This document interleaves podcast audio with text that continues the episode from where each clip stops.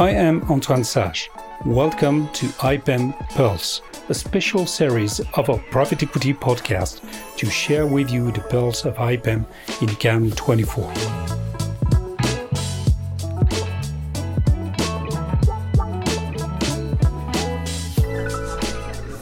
Guillaume Utrich, partenaire chez White Case, euh, en direct de l'IPEM. Bienvenue sur notre podcast, notre série spéciale IPM Pulse 2024. Merci beaucoup de me recevoir et de me donner l'opportunité de partager quelques petits takeaways sur cette IPM. Guillaume, euh, nous avons parlé aujourd'hui d'exit et des conséquences euh, du refermement de ce marché pour le marché, euh, pour l'environnement VC. Plusieurs problématiques ont été abordées aujourd'hui. Laquelle te tient le plus à cœur en tant que lawyer chez White? Aujourd'hui, l'enjeu majeur, c'est d'arriver pour des fonds qui sont rentrés à des valorisations élevées dans des sociétés tech, d'avoir un horizon de liquidité. Comment on arrive à un horizon de liquidité quand le marché de l'IPO est, on le sait tous, aujourd'hui fermé et que les valorisations ayant baissé, ou en tout cas certains diront étant revenus à des niveaux plus en ligne avec la réalité du marché, il est difficile de sortir euh, sans constater finalement euh, une perte, puisqu'on sortirait à des valorisations qui sont inférieures à celles de l'entrée des investisseurs. Donc cet enjeu-là, il est majeur et il consiste à donner plus de longueur au fond, c'est-à-dire d'allonger ce qu'on appelle le runway, c'est-à-dire à la fois du côté des fonds de pouvoir conserver plus longtemps en portefeuille des sociétés, parfois en se réorganisant, parfois en ayant des euh, extension funds, parfois en faisant aussi un petit peu de secondaire.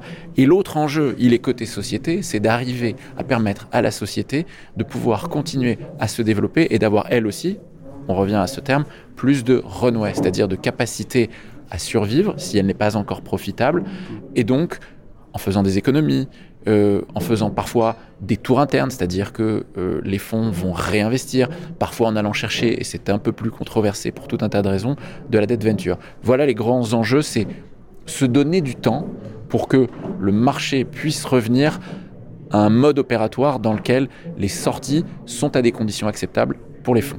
Justement, en, en ce qui concerne ces questions de liquidité, quel impact du côté des LPs et euh, une opinion générale sur ces questions de, valorisation. Est-ce qu'on est juste à post une période d'exubérance ou euh, ces corrections disent autre chose? S'agissant euh, de la pression que pourraient avoir les LPs, ou en tout cas exercer naturellement sur les investisseurs, sur les, sur les GPs, il y a un panel de solutions qui existent. D'abord, on voit apparaître quand même sur le marché des fonds de secondaire qui vont venir offrir de la liquidité. Pas toujours aux, conditions de prix qui sont euh, parfaitement acceptables pour euh, les fonds, mais en tout cas, il y a cette nouvelle poche de liquidité euh, qui est en train d'émerger.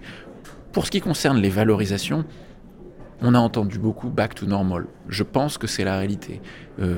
il y a eu une accélération énorme en 2021 et en 2022 pour tout un tas de raisons pour tout un tas euh, de facteurs qui sont bien connus, un phénomène de rattrapage post-Covid, un certain nombre de secteurs qui ont explosé euh, parce que l'on a pensé que les modes de consommation, les modes de vie avaient changé durablement. Je pense aux services de commande en ligne, je pense à tout un tas de secteurs qui ont eu un phénomène de rattrapage tel que euh, on a pensé que c'était la façon dont on allait vivre. C'était pour toujours.